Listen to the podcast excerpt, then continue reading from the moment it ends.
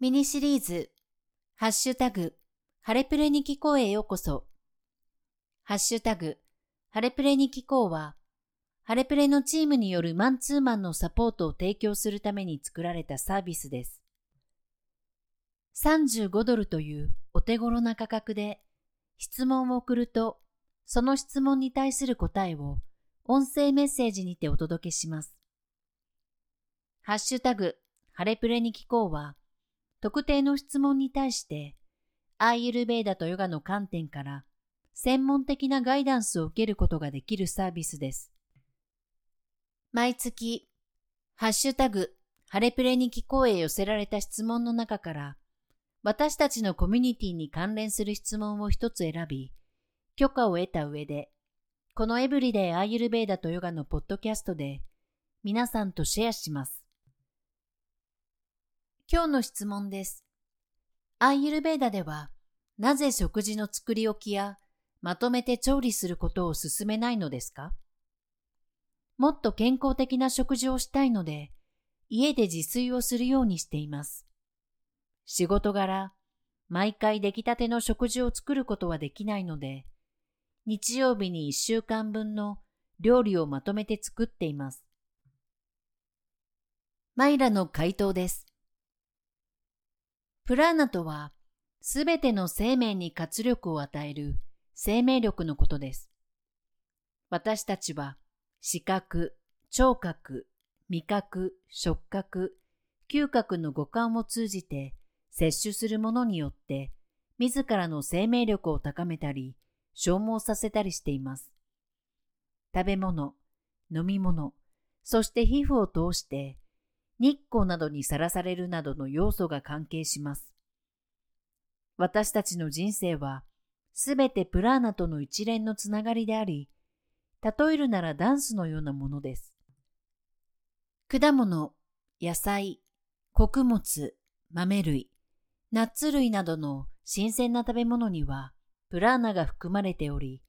消化に良い方法で調理すると、私たちを活気づけてくれる力があります。私たちのブログでは、簡単な無料のレシピをたくさんご紹介していますので、よかったら参考にしてみてください。加工された食べ物には、ほとんどプラーナが含まれていません。食べ物の加工度が低ければ低いほど、プラーナは多く含まれています。例えば、細かく砕いて調理しやすいクイックオーツや、食べやすく加工したロールドオーツは、あなたの手元に届くまでに何ヶ月も何年もかけて加工されているので、プラーナが枯渇しています。また、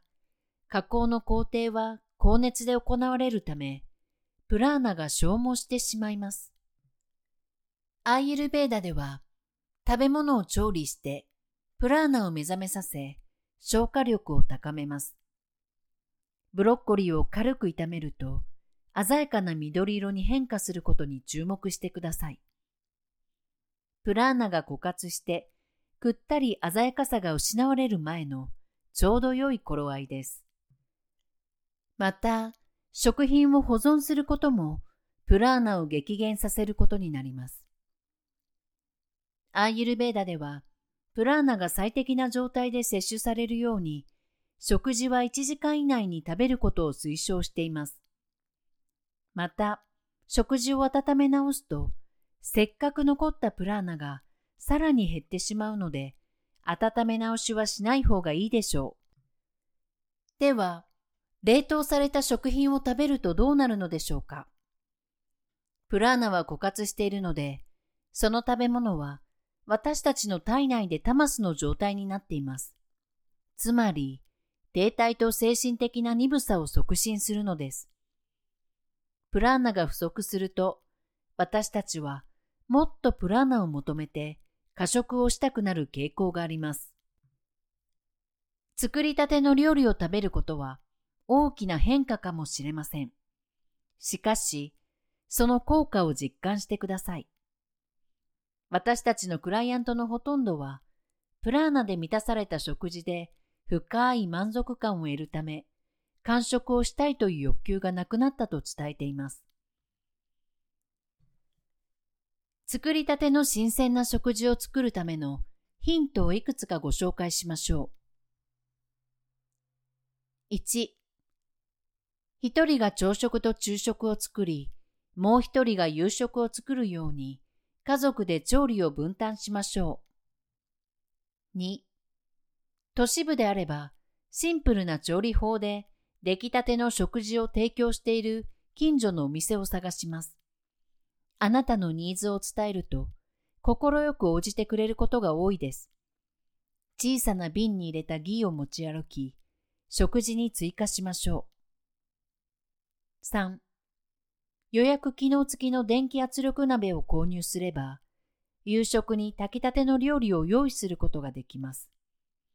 場合によっては、ふたつ揃えてもいいでしょう。食べ残しをしたり、食べ過ぎたりしないように、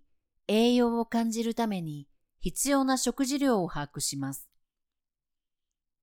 アーユルヴェーダでは、病気の主な原因の一つに、プラジュナパラーダ、つまり知性の誤用があるとされています。これは有害だと知りながら、とにかくそれを行ってしまうことです。このように、身体的、精神的、そして霊的な健康のために、プラーナに満ちた食べ物を摂取するようにしましょう。より深くアーユルヴェーダを学びたい方は、アグニセラピープログラムをご覧ください。最後までお聞きくださり、ありがとうございます。また次回お会いしましょう。